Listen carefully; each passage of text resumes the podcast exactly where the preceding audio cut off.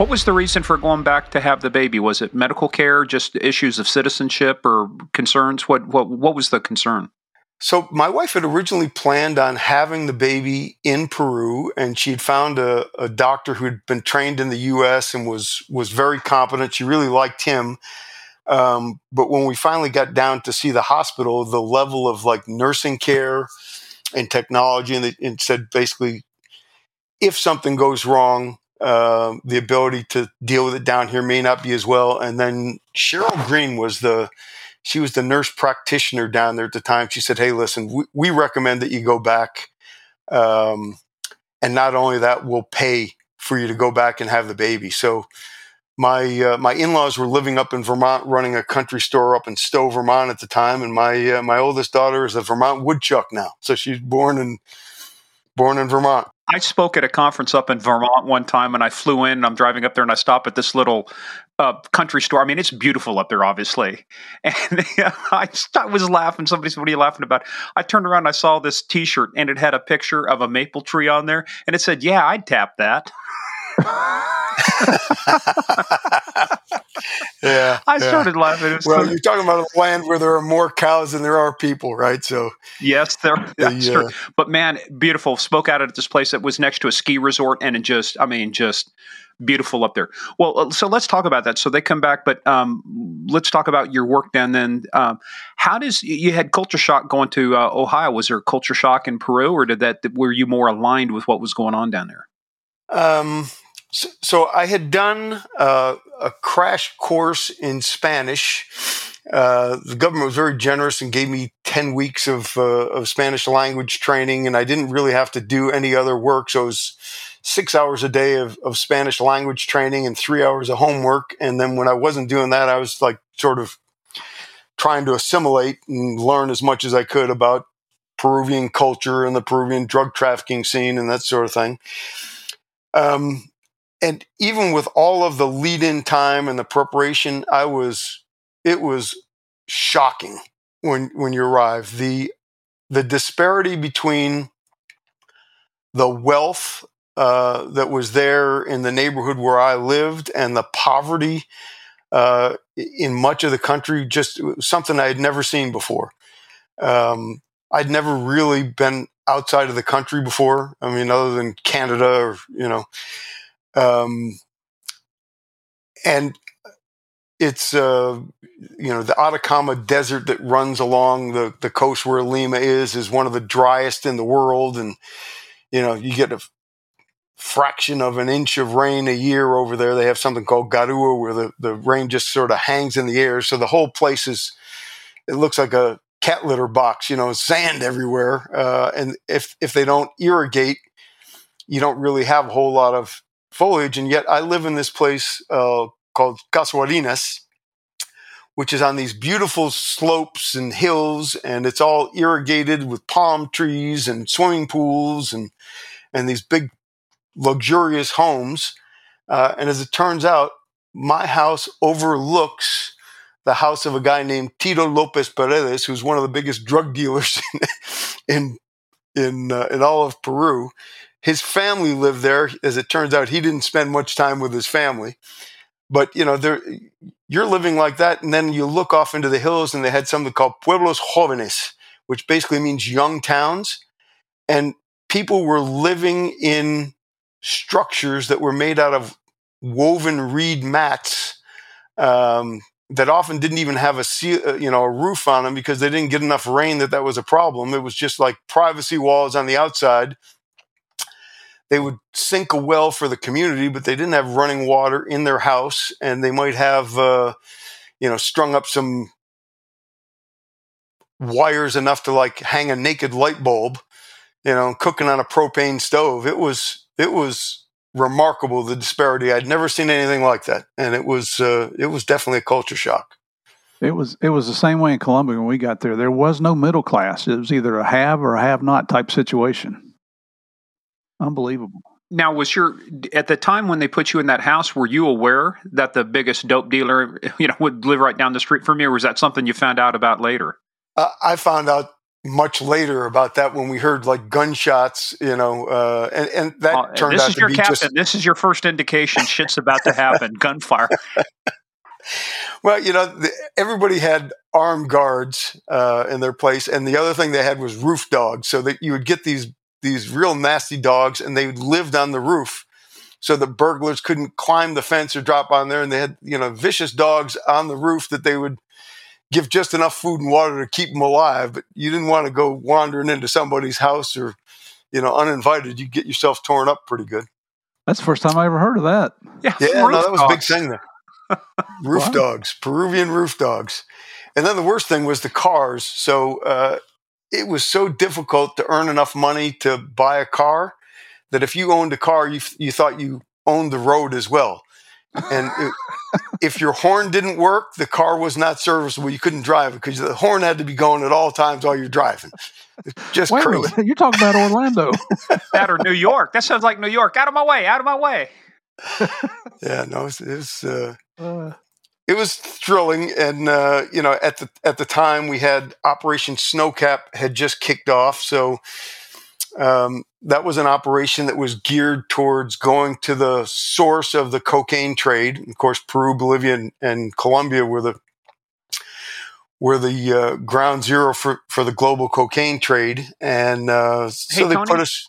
Talk about that for a second too, because we were uh, talking about some other folks and talking about um, uh, actually with one of our guys too. We interviewed uh, the son of the Cali cartel leader. Um, we talked to William Rodriguez. Um, or where? yeah, yeah, yeah. Um, but it's interesting too because people think everything emanated out of Colombia, but you got to have the paste first. You got to have the other stuff that gets right.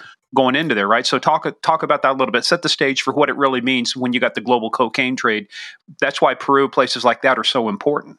Yeah. So circa 1987, when we started this operation, um, Peru was actually the the single largest source for the raw material, the coca paste, and I'll explain what that means um, even bigger than Colombia. What was happening was there's a there's a shrub. It basically looks like the kind of shrub you would plant along your house uh, that produces a leaf, the coca leaf, and then that leaf is um, is call it a maceration pit, but it's basically ground up. Uh, put some fuel in there and float the the alkaloid out, and then it, it's um, it's washed in a process to turn it from coca paste to cocaine base. And then the base was all flown off to Colombia, where these labs would refine it into cocaine hydrochloride, the the drug of choice for a lot of addicts that were using it in the United States. But the, the actual raw material, most of it at that point, was coming out of Peru. And um, Hey, Tony, real quick, why, just out of curiosity, because we actually, when we had Michele Leonhart on, one of her big cases was a huge paste dealer, I think, out of that area. But why didn't, was it just because of the structure of the way the cartels work? Why didn't, why didn't Peru just get an idea, go, hey, look, we got the materials here. Why don't we just take the materials, produce our own cocaine, and cut the Colombians out? Yeah. So, um, the bottom so she was working on a case in bolivia at the time i remember this case because i was the, I, later went on to run the office in bolivia but um, the the production of cocaine is extraordinarily labor intensive like nobody who had other options would for the money that they make at that part of the distribution chain would do the work required to uh, to harvest coca plants and turn those leaves into coca paste if you had any other way to make money. It you know we talk about like a you know this multi-billion dollar global industry that generates huge amounts of money but at the bottom of the of the period uh, pyramid the the campesinos who are cultivating the coca plant picking the leaves drying the leaves hauling them to a maceration pit, decantation pit, and then trying to like just turn this into a paste to do it, they're earning nothing. I mean, at the time back then, I think it, they were earning uh, four to six hundred dollars a kilo for coca paste, uh, and it took seven kilos of coca paste to make one kilo of cocaine. So, you know, they were not making the millions of dollars. They weren't living the the uh, the the Don Johnson Miami Vice lifestyle down there. These people were working really physically demanding jobs in in terrible places um, to eke out a subsistence that you know um, and so it was really driven as much well two things geography um, and poverty so the the woody shrub that produces the the coca plant uh, the coca leaf for cocaine will grow in a lot of places but it will only produce um, high levels of Erythroxylum coca the the alkaloid that they make cocaine from if it's got altitude and um, and uh, what is it? It's altitude, certain amount of precipitation uh, in the year, and soil types, and and the ideal locations for that are along the the eastern slope of the Andes, where um, you know the weather comes in and it dumps a lot of rain, but you're up at high elevations and it's got good drainage, and so it not only grows the coca leaf, but it it grows very high concentrations of the of the alkaloid that you need to make the cocaine. Um, and so they didn't really have sophisticated traffickers back in those days in Peru anyway who were capable of like managing the international markets and understood how to refine this and get it to market. All they were doing is producing the raw materials to somebody else that was was willing to buy them and and yet uh, when I got there in 87 we would we would fly over the mountains over the Andes land in a in a little place called Tingo Maria and then jump on the helicopters and fly up the the Alto Huallaga Valley and for an hour to an hour and a half flight, there was no point, no point for an hour and a half where you couldn't look out of the helicopter in any direction and see coke under cultivation. I mean, it was um, for somebody who had been buying it by the ounce and you know thrilled when you seized a, a kilo. It's like, holy crap, we are, you know, we're up against something that I really had not understood until I went down there. This is the magnitude of the problem the fact that the people who were on the on the ground level, these guys weren't really drug dealers. They were just trying to eke out a living, and they, you know, th- there are these economic forces in play that most people just didn't understand at all. Well, not to mention if if they refused to grow the coca plant, there would be retaliation against them and their families. I mean, there's yeah, a major threat absolutely. against them that's what I was going to ask about. Is uh, we know Colombia was violent, we know Mexico's violent, those places like that. How violent was it in Peru, considering that was the the start of the stream? Uh, for and, and actually, what you're describing too almost sounds like uh, we went to a wine tasting here a while back. Actually, had a kid out of Italy. His family has you know some vineyards, and it's amazing what you say because the the same grape grown in two different locations that's like 300 meters apart because one's a little higher in altitude, different sun the wine was completely different. I mean, it's it's amazing how little change in altitude or or temperature or precipitation changes, you know, the makeup of this. But how violent were things, uh, you know, in Peru? Very. So you had a uh, you had a the confluence of a couple of things. So you had the the drug problem that I've discussed sort of in general terms. But then you also had a major insurgency going on. Uh, this this organization called Sendero Luminoso, or the Shining Path, uh, were very active in the Alto Huallaga Valley, and uh, their their claim to or their their complaint was that once you got outside of the the capital, right, there were no services to the people, but uh, but the government really uh, was very punitive in a lot of ways, and, and in some in some respects they weren't wrong, but it was a full blown armed struggle by the time we got there. In fact, it's a kind of a sad story, but not a not a um, not as funny as I thought it was once. But we're we're sitting down there in Tingo Maria before we we built the base camp up in Santa Lucia, and uh, it's this tourist hotel with corrugated metal, you know, uh, porch and kind of a lovely place. We're out having breakfast. Um, and, uh, we get called that one of the one of the patrols that we're working with had been ambushed, and we got to scramble. So we run across the street to the 64th Comandancia, jump on the helicopters, and go out. And um, you know, we get out there, and people are still dying. I mean, the the engagement is over, but there are people who are still bleeding out, and the place had been shot up, and they, the patrol had been ambushed by Sendero Luminoso. And um, we end up coming back after many, many hours, and we're now we're back in the same hotel, and we're sitting on the porch, and we're finally going to have a meal. And a there's a big avocado tree out there, and an avocado hit that corrugated metal roof, and everybody jumps up. you know, we we hadn't realized how tense we were, but we were ready to make nine millimeter guacamole. You know, it's uh, this. I've never had nine millimeter guacamole. I can only imagine. Um, it's heavy in lead. If you, yeah, it's, yeah, yeah. it's crunchy. Yeah, uh, but but you know, think about that though too. It's like any, anything. I tell you, uh, the area I live in out here, Murph. You know this too. You traitorous bastard until you moved. But um, a lot of law enforcement out here, but military and stuff. And there's some people have no uh, awareness of their surroundings. Finally, had to have a discussion with the lawn service because they they would wait. One of the neighbors out here uses them. They would wait till seven o'clock in the morning, which is kind of the HOA rules. But then they would just let the trailer gate on that thing fall down, and I it's it sounds like a freaking either grenade going off or a gunshot going off. I finally went out and talked to him and said.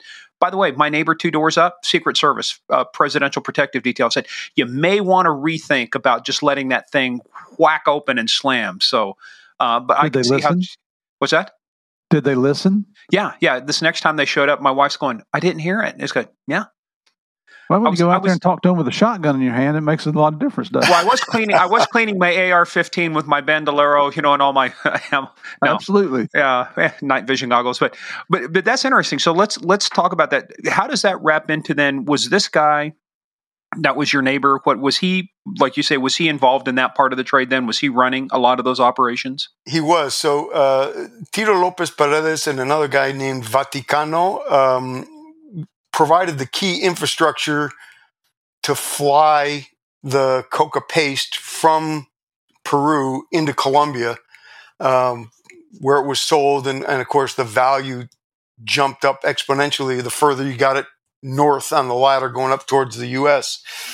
Um, and um, yeah, I, I, mean, these guys were um, not engaged in distribution of cocaine in the United States.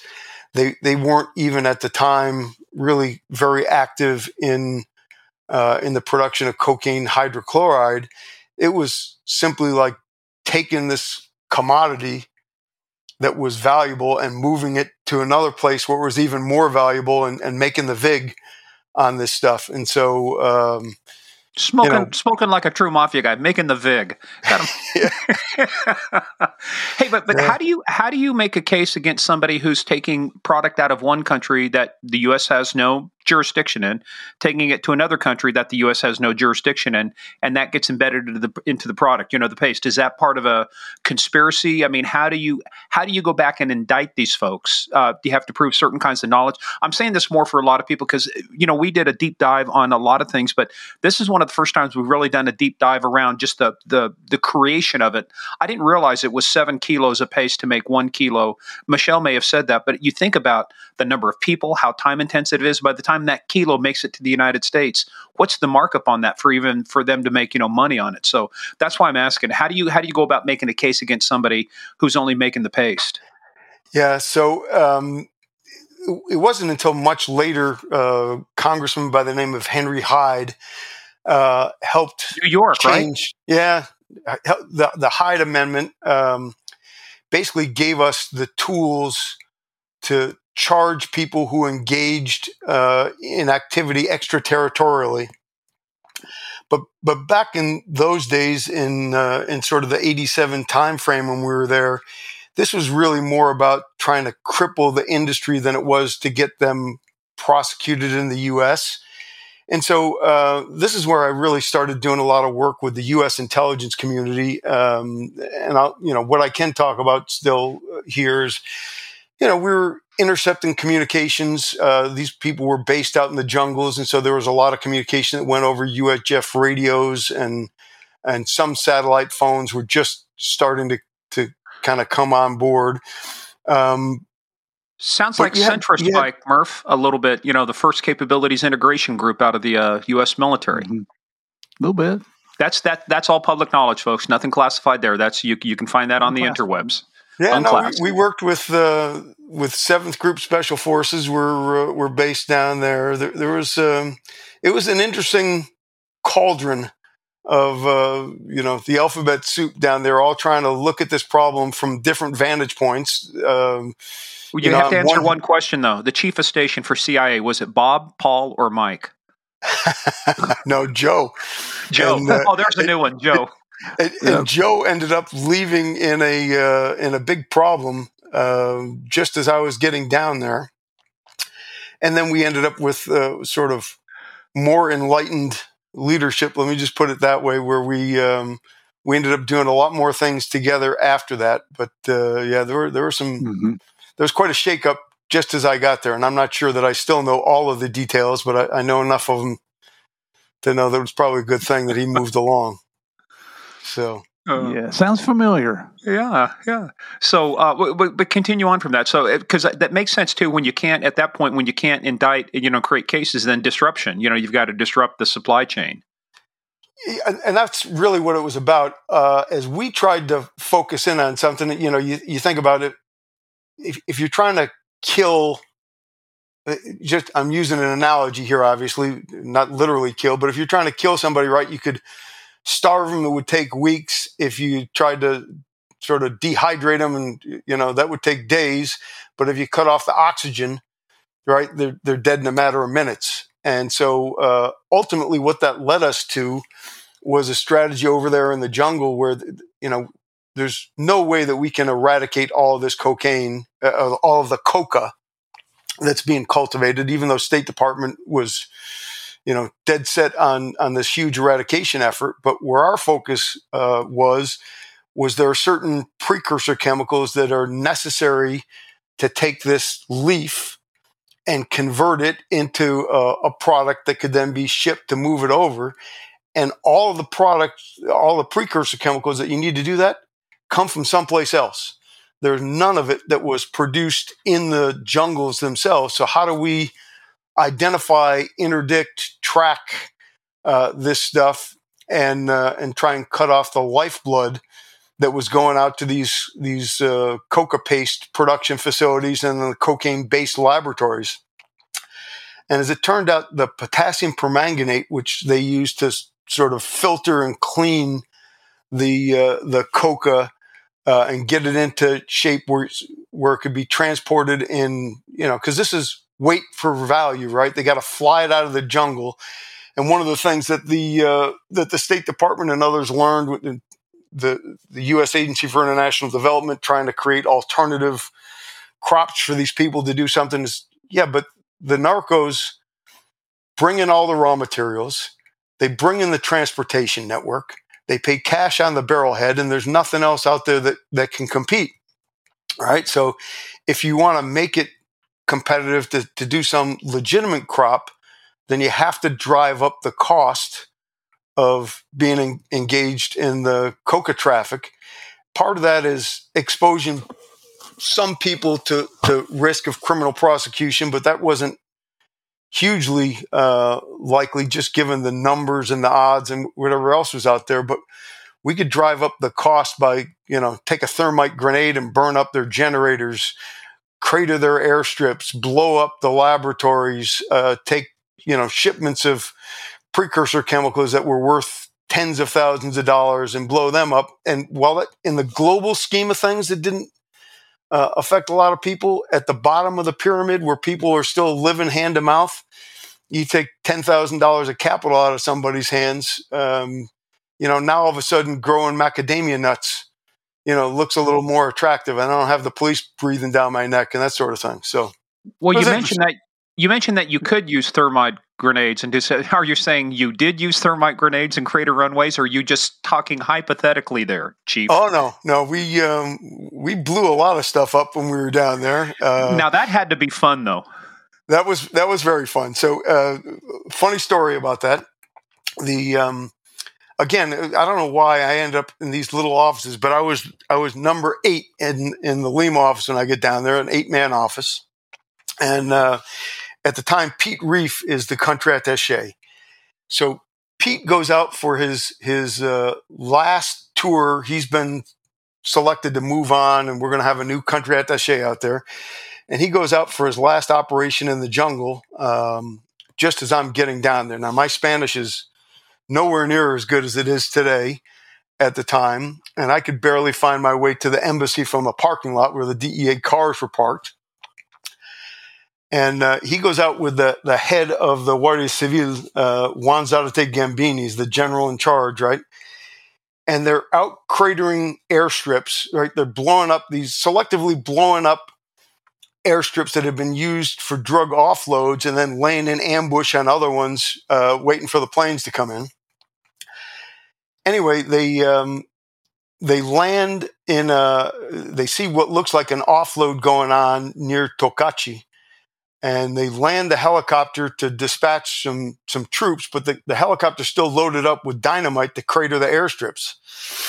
And it gets hit by an RPG from the um, from oh. the Sendero Luminoso guys in Tocache, blows it up, kills the the door gunner and the co-pilot, and Pete Reef and General Zarate and a bunch of others escape into the countryside. Uh, and so now I'm like one of four people in the office that's still there because it's summer and people are taking summer vacations. And I'm leading a rescue operation and I could barely find the embassy from the parking lot, right? and going across to try and bring these guys back. And, you know, long story short is um, they survive and we bring them back. And um, Pete Reef writes this cable. That, yeah, that's a whole different story. But General Zarate, uh, the guy who's in charge, and I got to know each other then. And this this really sort of set the tone for my law enforcement career later on. So I'm I'm um, waiting over at their office to meet with one of the majors or something over there, and Zarate comes walking in and sees me. He says, "What are you doing waiting down here?" I said, "Well, I'm just here to see Major Molina." No, no, no, come on up with me, right? And um, so turns out he was very grateful that you know that we came in and saved him and brought him back, and uh, so uh, I'm asking to do something, and I'm, you know, it's not my country, so I'm, I'm being very polite. Says Tony, said, listen, to your friends, anything is possible. The rules, those are for, that's for somebody else, right? uh, you gotta love it. And at that point, a, a, light bulb went off and said, "Wait a minute, personal relationships with these guys. I got it. Yeah. I can figure this out." It's only taken me seven years. Guy. Yeah, I'm figuring this out. but you know, you know and not to toot the DEA horn here, but I'm going to anyway. That's what I love about DEA. Here you are, you know, you uh, you know, for lack of better words, you don't know your butt from a hole in the ground there because you're brand new in country, but you did what you had to do, and that, that, you know, in my opinion, that's what separates us from some of the other agencies. At times, when when there's a crisis, you step up and you take care of business. You know what I'm more shocked about this story is that that RPG didn't set off the dynamite.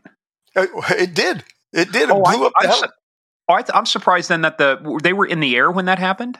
No, no, they had landed the helicopter. Oh, oh I'm sorry. Okay, on the, on the, runway in Tocache because there was an offload. They saw a plane uh, mm-hmm. trying to offload cocaine onto the thing. Oh, so, how did I miss that? I'm thinking if they survived a mid-air strike with an RPG, that's I mean that's amazing.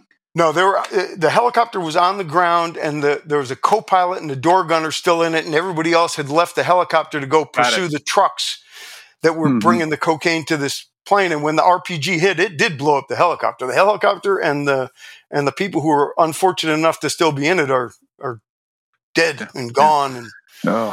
so, whatever happened with this kingpin? Let's bring this to a close because I want to talk about um, Willy Falcon and the Magluta gut dudes. Yeah. So, uh, I mean, ultimately, we we um, we learned that Vaticano was killed. Uh, you know, he, he is um, he's brought to justice not by the forces of law and order, but by his competitors, and is murdered uh, in a sort of a drug deal gone bad between him and the Colombians out in uh, in the area of Iquitos, up on the border with with Colombia. Uh, that's that's really what happens. And Tito Lopez Paredes um, ultimately gets arrested and charged in Peru. Uh, but then that's a whole other mess. That's back in the days of Fujimori, and uh, you know the the case, you know, gets botched up a bunch of ways. He spends a lot of time in pretrial detention, but then ultimately is released. So, and, and there's you know there's rumors as to whether money exchanged hands for the case to get botched and all that kind of stuff. And I I don't have an opinion because I'm not close enough to the uh, to the information or wasn't close enough to the information to know what happened. But it was, it, you know, to say that it was not an efficient above board system down there at the time would have been an, a gross understatement of the state of play. Hmm. And especially avocados as weapons too, man. Who would have known you could have blown up an entire hotel throwing an avocado? Well, uh, you know, headless and handless bodies. You know, you're in the shower at the base camp and uh, the water stops running. You come out and we had 17 headless and handless bodies floating down the Huallaga Valley that had oh. like got into the intakes for our showers. You're in the oh, shower oh, and the water ain't coming through. It's because there's dead bodies in the intakes. It was oh. a crazy time. Whew. Well, there's something there's something you don't hear every day. Honey, the sink's clogged. Yeah, there's a reason why. um, God. So, but but you go from this now. But you go from this kind of action now. You, the next post you get right is Miami. Is that correct? Yeah. So I. Um, now you volunteered for this, or did you get assigned? Uh, no, I, I wanted to go to Miami. My my whole goal in uh, going to Peru was to get to where the action was, and so, um, I, at the time they had a uh, this program where you when you applied to get promoted to group supervisor, you applied when you applied for one job, you applied for all of them, right? So I'm now three, uh, I'm about seven years on the job as a working agent.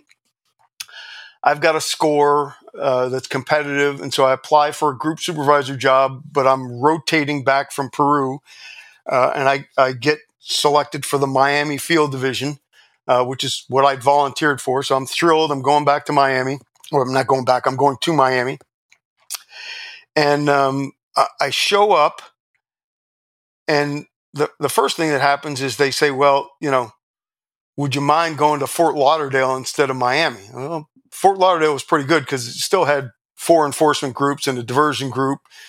And as it turned out, we did most of our work down in, in Dade County anyway, which is a source of some other issues. But Yes, um, it was. So, yeah. so yeah, okay, fine. But, but then um, I, I no sooner get there. I guess I'm probably like two or three months in uh, the Miami division, and I get notified, "Congratulations, you've been selected to be a group supervisor in Minneapolis, Minnesota." Oh my God! Come on, you're kidding me, that's, right? That's that's where Michele Leonhart was at before yeah. uh, before she came out. I mean, it's a lot of good. Hey, my my sister and brother in law live in Apple Valley, just outside Minnesota. Eh? There's some good things yeah. up there. Eh? any place where you got to live in like a hamster cage to, to, stay keep from freezing to death in the wintertime is too cold for me and it, you know I, I did not want to go back to the midwest you've already experienced lake effect snow it was like ah i'm yeah. done with this yeah so anyway i was able to to uh, work a deal my you know the sac down there tom cash at the time and my asac basically uh, came to an agreement that listen he's got a competitive score um, he's willing to stay here and not take the. I, I, wasn't turning down a promotion, but I said, but if you'll consider me, you know, for the next vacancy that comes available down here, I, I'd rather stay. You just paid to move all my stuff here. You paid the closing cost on my new house. You know, I'm down mm-hmm. here. My my family's installed. I'll be a little bit patient, but I'm not turning down a promotion either. You know, so as it turned out, uh, about seven or eight months after I get to Miami, I get promoted to become a group supervisor. Uh, and I'm running Group 23 up in Fort Lauderdale. So, I, you know, I went to Fort Lauderdale as a working agent, and uh, and now I'm running a group. And um, What happens if you turn down a promotion? What does that do for you? Uh, do you ever get promoted, or does it just put you out like two years or something? Um, it's it makes it a lot harder. So there's a career board that I sat on for a lot of years afterwards, and there's a. I'll just say when I was there for for seven or eight years, I was on the career board. There was a there was a prevailing view uh, that if you really want to be a manager in, in DEA, then you had to be mobile, right? Yeah. And if you're turning down because it wasn't your particular assignment, then maybe you weren't, you didn't have the stuff to be a, a DEA manager. Because the idea was once once you got promoted, you became an agency resource, and they were going to move you where you, they needed you, and that certainly was the case with me. The, the needs mm-hmm. of the service, the needs of the agency. What yeah. year did you get to uh, Lauderdale? Uh, I got there in July of 1990.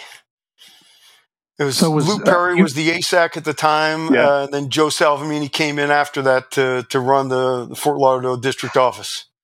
Did you and you mentioned uh, Jay Gregorius earlier? Were were he and uh, Harry Summers in your group? Uh, so I was originally in Lou Ferro's group over in Group Twenty Two, and when I took over Group Twenty Three, Jay worked for me. Harry okay. was Harry was in Group Twenty Two, Jay was in 23 with me, and I, you know I had a whole wrecking crew of guys over there, including Dave Bora, who had the the Falcon Magluta case. So I, am thinking that there's some overlap here, Murph, right? Because when were you down in Miami? 87 to 91 and that's um, that's how i got to know harry and jay who end up being you know lifelong friends but you know initially it's like shit here comes fort lauderdale again screwing up our cases in dade county. That's what that's what i like wanted that. to get into. You had that thing yeah yeah i know you guys you fort lauderdale people come down here. Uh, but those are two outstanding investigators. Both made at SESs and, and dea and are retired and going on to better things bigger and better things now well, let's let's talk about this uh, in uh, Miami because there are a couple famous names, like you said. You you now are the manager. You're you're the group soup. You know you you're respond, but you have to you have to watch what goes on, build the case. And there's stuff that you say was made for TV. It was made for TV. We're talking about Willy Falcon and the Magluta brothers. I mean, just their display of wealth was so.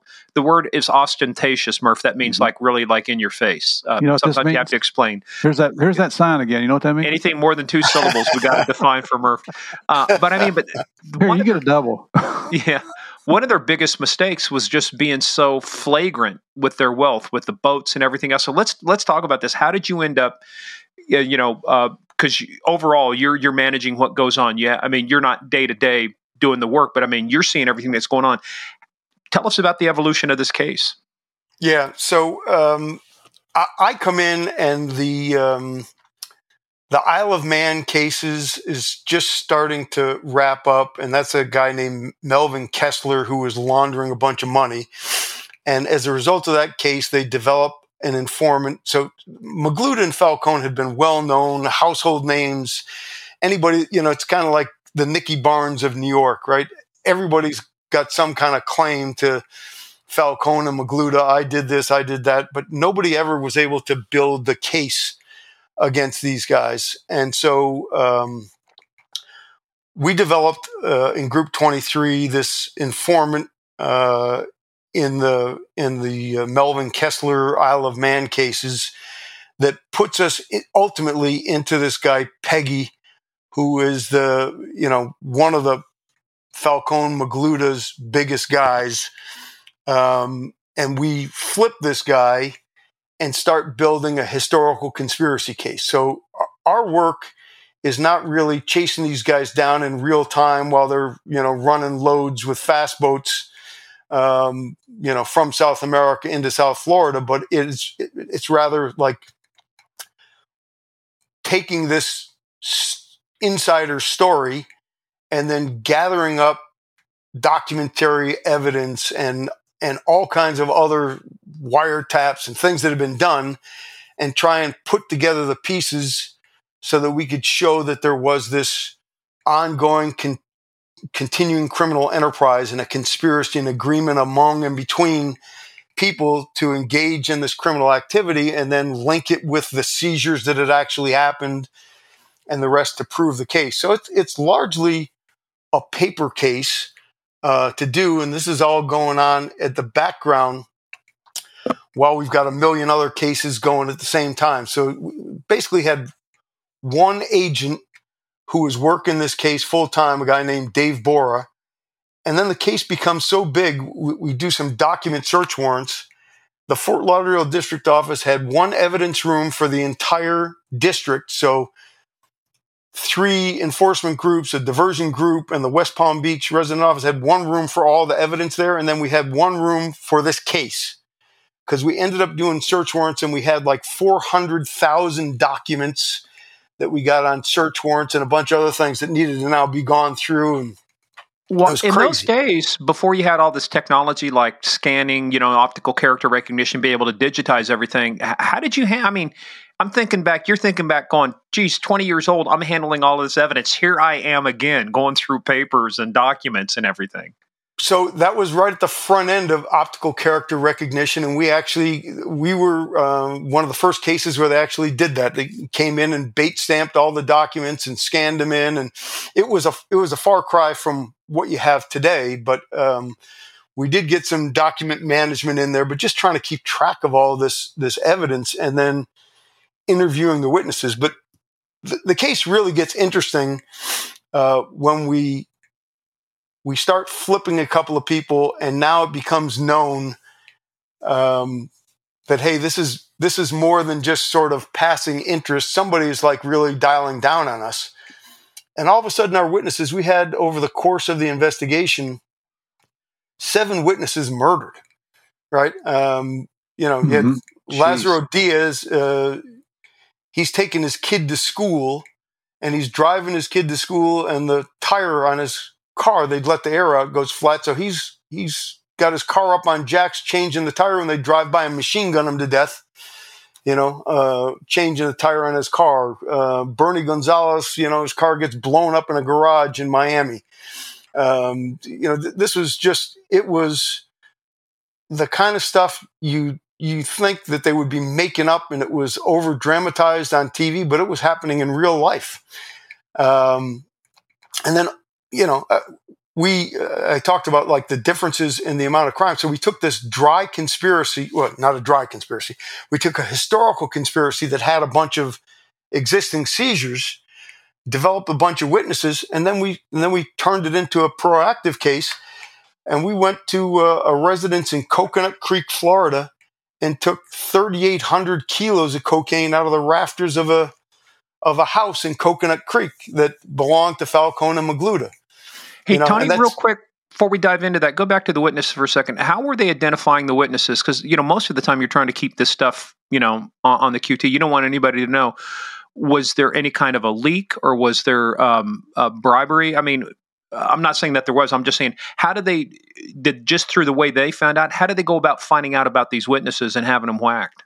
Well, at, at one point, the defense attorneys, so they had, it was, uh, this, this is further along down in the case, but um, the defense attorneys were some of the finest criminal defense attorneys, not fine people, but effective criminal defense attorneys.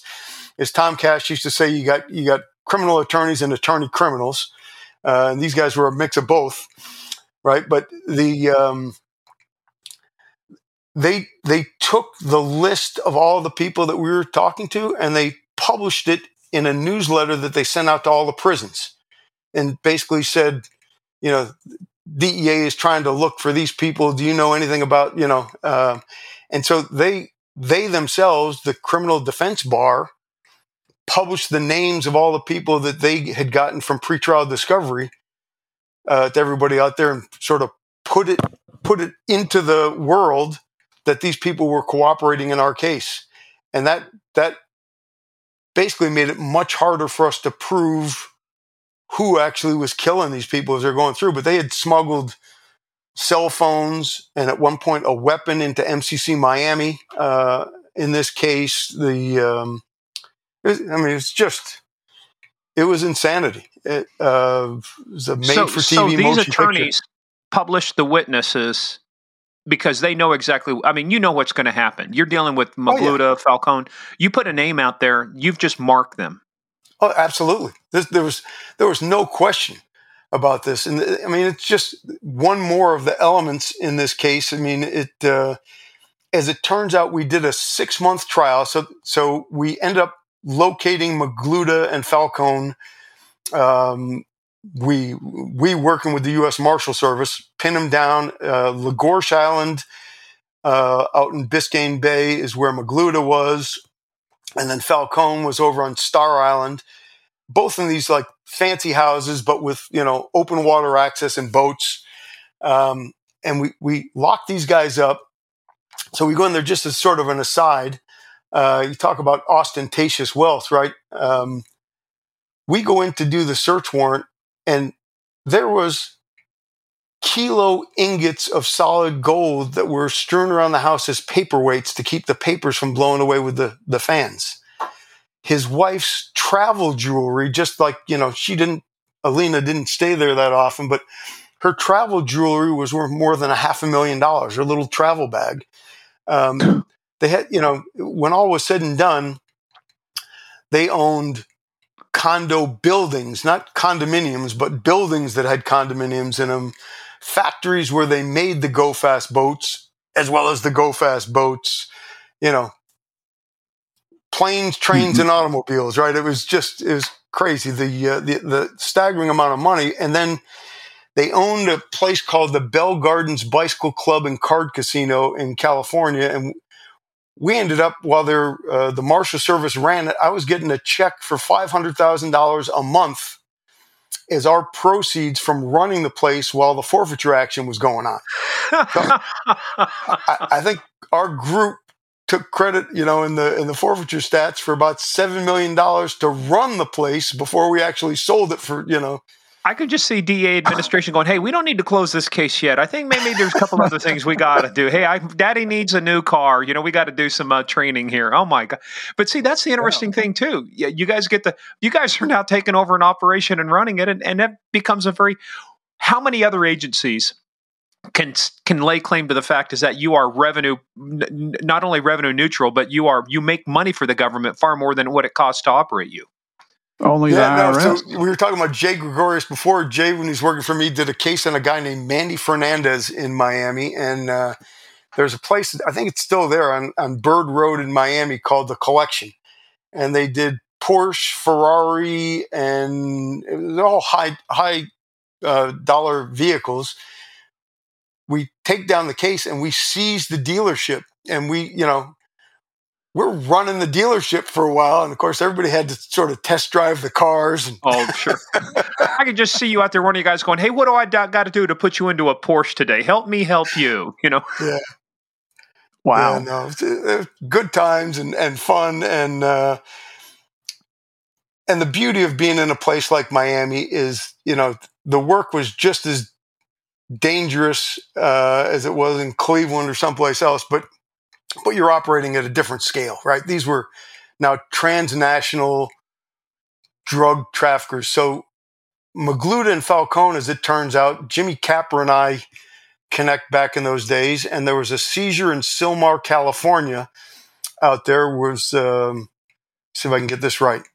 It was ten thousand kilos of cocaine and eight million dollars in a storage place out there protected we by a single to- master lock. We had Jimmy on to talk about the case. Everything yeah. you got all of the stuff that, and it's got a master lock. That's the only protection it's got on the frickin' door. Well, and that's Episode Willie. We figured out that that was Willy Falcon and Sal Magluta's dope out there, and and you know wow. that was. Uh, so yeah, I mean, and, and that's the other thing is this um, as competitive as people can be about my case, my case. I, I think what I've seen over the years is the progression um, of an organization that was all about who's going to get the credit to, to one where collaboration and like I can, we can all make everybody's cases better if we'll yeah. sit down and work this out and sort of the SOD story and you know coordinating among and between. You know, it's the it's the story of the the the two bulls standing up on a hill. There's an old bull and a young bull. And the, I've told this look one down before. all the cows.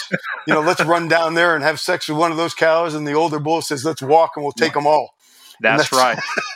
that's that's Kansas farm boy logic. Let's slow down, Skippy. We got time here. Yeah, we, we also did an episode too with Derek Maltz. Derek Maltz got it. We had Derek on. You know. Yeah.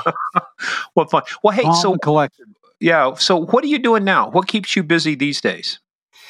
Um. So, I um I'm mostly retired now. I uh, after I retired from DEA in 2010, I did a, about three and a half years with um, consultancy, Booz Allen Hamilton, which is a really good company. But I realized I I really didn't like consulting. Um, and I get a phone call from a friend of mine from the the British embassy, who's you know sort of my equivalent in the British embassy, and he calls and says, "Hey, mate, I don't know if you heard, but I, you know, this British bank HSBC." uh, got in trouble with the Department of Justice and, and a little bit know, of money laundering. Yeah, two billion dollar fine. Anyway, they uh, they're hiring me to help build this government relations thing, and I'm looking for somebody in the U.S. to you know engage. He said, "Do you know anybody?" I said, "Yeah, me. I'm tired of this consulting thing."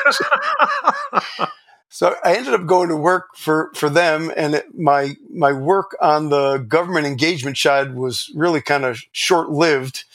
Uh, the guy who had previously ended up running FinCEN, the, the financial uh, crimes enforcement network, and then OFAC, the sanctions piece of the U.S. government. Uh, Bob Werner had gone to work for HSBC as well, and I get a call from Bob who tells us that the the government the government um, monitor, uh, you know, who is overlooking this thing, had gone back to Mexico, which was ground zero for the the deferred prosecution agreement, uh, had done another inspection, and and the bank in Mexico just was not making enough progress. And it was, it was at the point where the global CEO from HSBC was ready to sell the Mexican franchise of the bank and just be done with it. So uh, Werner calls me and says, "You served it in Mexico with DEA, right?" I said, "Yeah." You still speak Spanish? Yeah. He says, oh, I need to go pack your bags. This is another one of those, you know, like, I need to just sort of help us out. Well, six years later, I came back, right? It was, uh, go down and rebuild all of the internal controls for the bank, you know, around money laundering and, um, and sanctions evasion. And, and to be fair, they, I mean, they, they did get some enlightened leadership in there. And, uh, I was, it was a real job. It was a hard job. Um, but I was dealing with, you know, I, I, was on speed dial with the board of directors and dealt with CEOs of the various entities down there in Latin America on a daily basis. And, you know, feel like I, I did some good. And, you know, ironically, in a city of 20 million people, the, the bank and the embassy are separated by two blocks. So I'm eating in the same restaurants with the same waiters that had been there, you know, uh, 10 years earlier. Hey, we know you. Yeah. Bienvenidos, right. amigo. what? Bienvenidos. Oh, welcome back. Welcome back, sir. We have your table for you over here. Yeah. and then, uh, and then most recently, I, um, you know, in 2022, the, the, the, um, pandemic is sort of reaches its point and the the bank is already out from under the DPA. The board of directors had asked me to stay on and actually manage the program for a couple years after they did it to make sure they stayed out of trouble, which is fine. But by the end of 2022, we had come to a mutual agreement. They didn't want to pay the extraordinary sums they had to pay to keep an expat down there anymore. And I didn't want to stay in Mexico on a local contract. So I, I came back. Um, and then, uh, you know, this little thing called LIV Golf started up, and I got asked to come down and run security for their tournament down in Mayakoba this this past year. And I was telling Murph before we started that, uh, you know, after 11, 16 hour days in a row to try and like herd the cats on this thing, I said, you know what? There's a reason why I'm retired. I, you know, I don't, I don't mind working hard, but like 11, 16 hour days, they're running me ragged here. This is enough. Life's too short, man. yeah. Death is nature's way of telling you to slow down. Well, that's that was an interesting story too, because uh, now with LIV Golf and PGA and what's it called, DRP or the other? Um, yeah, yeah, that's the the, the uh, European tour. European, right? Yeah. Wow. Well, man, I'll tell you what. well, he's he's got a busy schedule now. He's you know you got the uh, the tag group, the Ashburn group there in Northern Virginia that gets to lunch there, goes to lunch every month. You know, you got yeah. a plan for that. I still get the emails for that.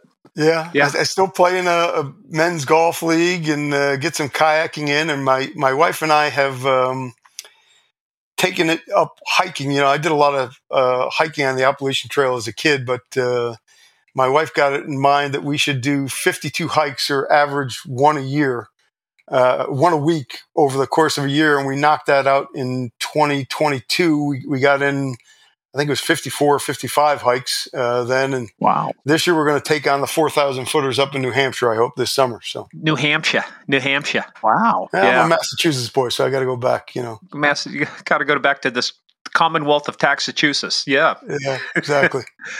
well, man, well, this, look, this is, first of all, this is us. People can't see this. Us saluting you. Thank you for the work that you did protecting this great country, man. We we got we have to we have to dive into one of these other stories later again because there's so much to unpack, even with Falcon and Magluta and all the stuff they did and the stuff you were doing, um, even down in Mexico and stuff like that. We just we're going to have to revisit this, Murph. You're going to have to get on it and start rescheduling well, some of these people, or I'm going to have to I'm going to have to demote you. Well, with Tony, I mean, we didn't even get in. You were the sack in New York City there for a while, right? With DEA. Yeah, no, that was that was uh, in, in many ways the high point of my career. I I did not want to leave, and uh, you know that well, at many points in my career, you know, like I, I, was not a volunteer. I was voluntold that yeah. I was being transferred and promoted or and then to take over the head of the, the head of DEA Intel and and you know meeting on a regular basis with the director of national intelligence and all the intel other agencies and brought DEA actually into the intel community. I mean, he he's got so many more stories that we haven't even touched on today. We might have to bring you back, Tony. We're going to have to do this in a skiff too, so we'll, we'll have to. Uh, we'll Some have of the stories are actually true too. well, man, well, this is look seriously. This is us saluting you. I know we got more stories. We're going to have to have you back. So, Murph, you're on the hook now. Reschedule or schedule another Brother, one. We'll, we'll, get we'll get another set of stories out of you, Mr. But you can't see, Tony. I have the I have the master list up here, brother, and you were on there again. Sorry. Yeah. All right. Well, listen, it's, it's been fun. I really enjoyed it, Morgan Murph. It's. Uh, thanks for what you're doing, uh, and it's it's been a fun trip down memory lane.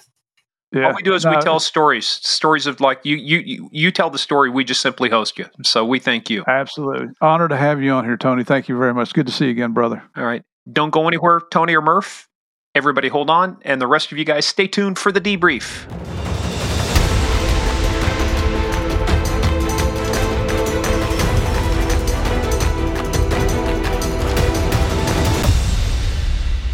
Well, told you, Murph. That is one intelligent dude working in intelligence, you know, and, but he apparently he wasn't on your selection board. Actually, I think well, no, when you get promoted to SES, it's up to the administrator. They don't they probably did talk to Tony. Um, this is a guy though. He was like uh, remember we had Jimmy Capper on here? Yep. He was uh, he was chief of domestic operations in DEA headquarters. This is a guy that you know, we've had some challenging administrators in the Drug Enforcement Administration. Some, most don't come up through the ranks. Most, most are appointed by the Attorney General or the President. Uh, actually, they're appointed by the President. The Attorney General oversees them. But uh, they're the kind of guys that they go in and they get their butts chewed out by, you know, we call administrators temp employees because they come and go with as the presidential administration changes and they get their butts chewed and then they'll come to an all hands meeting with a smile on their face and you'll never know what just happened because that's they see that that's their job to take that. It's not your job to to have to suffer from that. So tony's one of those guys just have the utmost respect. Uh, we didn't talk about his life after dea but he was in high demand internationally. And uh, i think now he told us he's, he's uh, enjoying doing some hiking with his wife. Uh, looks like he's in great shape. Just an honor to have the man on here. So tony thank you brother. Thank you so much for being on the show. Tony placido placido Placido. Tony, I'm, he doesn't live that far from you. He's in Ashburn. You're in Chantilly. Wait, so. wait, yeah. Just listen to the episode. Anyway, guys, we hope you enjoyed that. Hit those five stars. Go to over Apple and Spotify. Um, we don't. It's magic. We don't know how it works, but it does. Hey, guys, as we told you maybe last time, but Stitcher is going away. So if you're listening on Stitcher, transition to another platform, uh, Apple, Spotify, you know, you, you name it, iHeartRadio, whatever it is you listen to, Amazon. Uh, but Stitcher will be going away, I believe, in August or September. So make that transition now. Head on over to Game of Crimes podcast for more information about the show. We'll update it as we go along. Our uh, as we have merch, as we add more books and stuff. Follow us on that thing they call social media at Game of Crimes on Twitter, Game of Crimes podcast on Facebook and the Instagram. Also, hit our Game of Crimes fans page run by Sandy Salvato with the Velvet Glove. Just answer a couple questions, get in there. Uh, but also, just got to go to Patreon, patreon.com slash Game of Crimes. We've got our Q&A coming out, which will be out on the 10th. Uh, we've got uh, You Can't Make This Shit Up, which comes out mid-month. Uh, we've got all sorts of different things, different stuff for different people. And Murph, I was, I don't know if I told you this, but we had some people ask, but we will be starting in August uh, for you Patreon folks. Um, if you are at the Warden of the Throne level, you're going to get access to all of our episodes without commercials. Hey, so cool. We're going to be releasing that so you get episode. And then if you are at Guardian of the Realm, which is our second highest level, you get every other episode without commercials. So we wanted to find a way to differentiate from those people. We enjoy all your support, but the more you support us, the more we do for you. So uh, that's the way we'll be doing it. If you're at Evil is Coming, uh, you might want to think about upgrading to Guardian of the Realm. You there know, you go. It's you know, it's amazing. We go out on these speaking tours, and it's I'm just shocked at how many people come up and say, "I love your show," or I'll get a text message, or I'll get an email, or an Instagram, or you know, all that social media junk that I don't know a whole lot about. But uh, thank you so much for your support. It just it keeps us motivated. It keeps us moving forward here, and, and uh, we just got some guests that coming that Mm-mm-mm. Well, I think we're going to knock your socks off this year. As soon as we get one in the bank, I was telling Murph, as soon as we get it recorded and done, and I know we have it, then um, we've got something really special we're going to tell you about. So, that being said, let's bring this to a close, Murph. And we want to tell everybody thank you for being uh, listening to us. Thank you if you're a Patreon member. If not, go join patreon.com slash game crimes. But the biggest thank of all, thank you folks to our players out there. Thank you for playing the biggest, baddest, most dangerous game of all, the Game of Crimes.